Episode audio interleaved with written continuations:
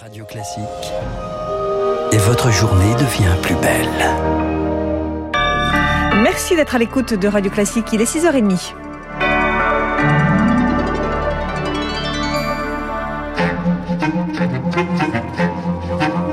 La matinale de Radio Classique avec Aurélie Blonde. Et Charles Bonner pour le journal. Charles, à la une ce matin, l'Europe veut sortir de sa dépendance au gaz et au pétrole russe en 5 ans. C'est la promesse d'Ursula von der Leyen, la présidente de la Commission. Un objectif plus qu'ambitieux, contraint par la guerre en Ukraine. Pour tenter de s'accorder, les Européens entament aujourd'hui le deuxième jour de leur sommet à Versailles. Hier, Emmanuel Macron traçait la route à suivre. Vous avez souvent entendu parler d'Europe puissance, d'Europe indépendante.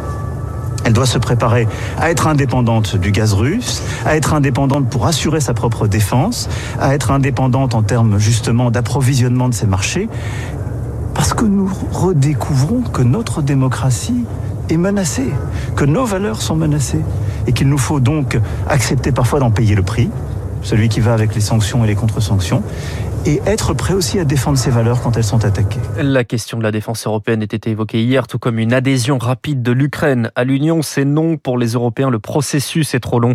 Aujourd'hui, le modèle économique de l'Union sera discuté avant une conférence de presse en fin de journée et l'annonce d'éventuelles nouvelles sanctions à l'égard de la Russie. Car sur le terrain, les mesures de rétorsion n'ont pas fait reculer la Russie. Ah, bien au contraire, les chars sont à l'entrée de Kiev, la capitale. Dans l'Est, plusieurs villes sont déjà tombées, tout comme dans le Sud. Depuis sept jours, Kherson est sous contrôle russe. Kherson, c'est un peu au nord de la Crimée annexée. Près de 300 000 habitants tentent de résister sur place ou de fuir. C'est le cas d'un Français, Jean-Paul Lecourt, qui espère pouvoir partir avec sa compagne et sa belle-mère. On est encerclés, nous. Hein. On ne peut pas sortir de la ville. Toutes les voies d'accès autour de Kherson sont bloquées. Ils interdisent les gens de passer. Et puis, il faut savoir qu'on entend le canon aussi de temps en temps. Hier, il y a une bombe qui est tombée pas loin de chez nous. Et pendant au moins une demi-heure, on a entendu constamment les tirs de canon. Hein. Comment voulez-vous ne pas être inquiet quand on peut vous mettre une bombe dessus à n'importe quel moment? Nous, on est prêts. Les valises sont prêtes, on est prêts. J'ai une voiture avec le plein d'essence. Maintenant, dans l'état actuel des choses, je ne prendrai pas le risque de prendre ma voiture et de partir. Parce qu'on va se faire tirer dessus. Moi, ce que j'aimerais, c'est qu'il y ait un cessez-le-feu et qu'on puisse circuler librement. Moi, je suis à, à, peu près à 400 km de la frontière moldave. Mais bon, je ne me fais pas d'illusions. Dans deux mois, on sera peut-être encore là. Le témoignage de ce Français installé à Kherson, dans le sud de l'Ukraine, jouant par Marc Tédé. Plus largement, 100 000 personnes ont fui grâce aux convois humanitaires. Hier, les deux ministres des Affaires étrangères russes et ukrainiens ont échoué à trouver un accord sur un cessez-le-feu. 6h32 sur Radio Classique en France. Les manifestations continuent en Corse. Chaque jour, son lot de colère et de violence. Colère après l'agression d'Ivan Toujours entre la vie et la mort. Violence avec des affrontements avec les forces de l'ordre. Hier à Bastia, gaz lacrymogène répondait à des jets de projectiles. Corté, Calvi, Ajaccio également touchés. Dans les cortèges, de nombreux jeunes, des lycéens, de quoi inquiéter Laurent Marcangeli, le maire d'Ajaccio. Moi, je suis particulièrement inquiet. Je suis père de famille. Je vois des jeunes gens aujourd'hui prendre des risques pour l'intégrité physique. Des gens qui représentaient plus des mouvances de type Black Bloc, comme on a pu le voir à un moment de la crise des Gilets jaunes. La tranquillité publique n'est pas assurée en Corse. Je le dis très clairement parce que vous avez des bars et des restaurants dans le centre-ville d'Ajaccio qui ne peuvent pas ouvrir. Vous avez des euh, lacrymogènes, des scènes d'émeutes urbaines. Vous avez euh, une situation qui n'est pas sereine. Nous sommes en crise ici, il faut le dire très tranquillement, mais avec beaucoup de gravité. Et je crains très profondément aujourd'hui que cette situation s'enquiste et devienne un véritable problème national. Le maire d'Ajaccio interrogé par Lauriane Toulmont. La campagne présidentielle et son lot d'attaques, d'accusations. Valérie Pécresse et Éric Zemmour débattaient hier soir sur TF1 un, un échange tendu, voire agressif. Écoutez. Vous êtes du centre, Madame Pécresse. Eh ben, écoutez, moi je suis droite, il n'y a pas de salut nazi dans mes meetings. Moi, moi, non plus. Et Marine Le Pen dit que vous êtes entouré par des nazis. Et Marine Le Pen dit n'importe quoi. Et elle cite des noms. C'est ça Pécresse. votre entourage, Madame, Monsieur Zemmour Oui, c'est mon entourage. Il y a des nazis qui entourent un juif d'Algérie. Eh ben, c'est original, remarquez. Eh ben- Enfin, ils ont le cerveau à l'envers, les nazis, parce qu'ils n'ont rien compris aux nazis. Eh ben, hein. écoutez, je suis désolée, j'ai vu les photos du salut nazi dans votre Oui, meeting. il a été viré tout effectivement. de suite. Voilà, deux candidats qui voulaient marquer des points, car si Emmanuel Macron fait figure de favori pour le premier tour, le véritable match semble se faire pour la deuxième place, selon Bernard Sananès, le président de l'Institut de sondage Gelab.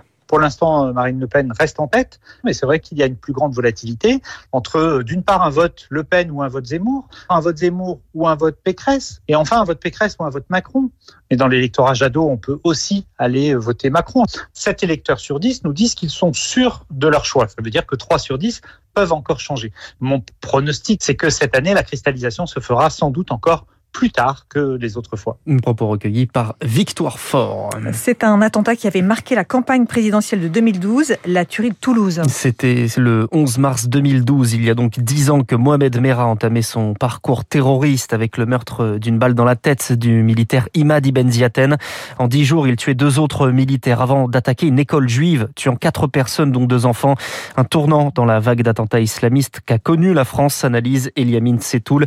Il est maître de conférence au Conservatoire national des arts et métiers de Paris. Après l'attaque de Mera, on a un processus de massification euh, assez inédit. Ça inaugure aussi un nouveau type de profil sans visage, puisque le djihadiste, ça peut être euh, tout le monde. C'est des jeunes qui sont nés en Occident. C'est une violence tout azimut. Ce type d'action low cost et euh, freelance, c'est quelque chose qui a été théorisé dès début des années 2000 et qui s'est considérablement massifié après l'affaire Mera en 2012. Par exemple, l'attentat de Nice, il a suffi de louer un camion. Pareil pour l'attentat de Saint-Étienne-du-Rouvray avec le prêtre Hamel qui a été égorgé. C'est un attentat qui a coûté euh, moins de 100 euros. C'est des actions à faible coût, mais qui ont un impact médiatique euh, quasi planétaire. Propos recueilli par Elodie Villefrit. Emmanuel Macron préside cet après-midi une cérémonie pour la journée nationale en hommage aux victimes de terrorisme.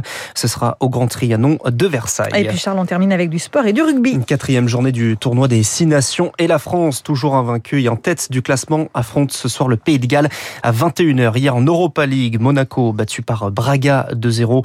En Conférence League, les Marseillais se sont imposés contre le FC Bâle de Buza.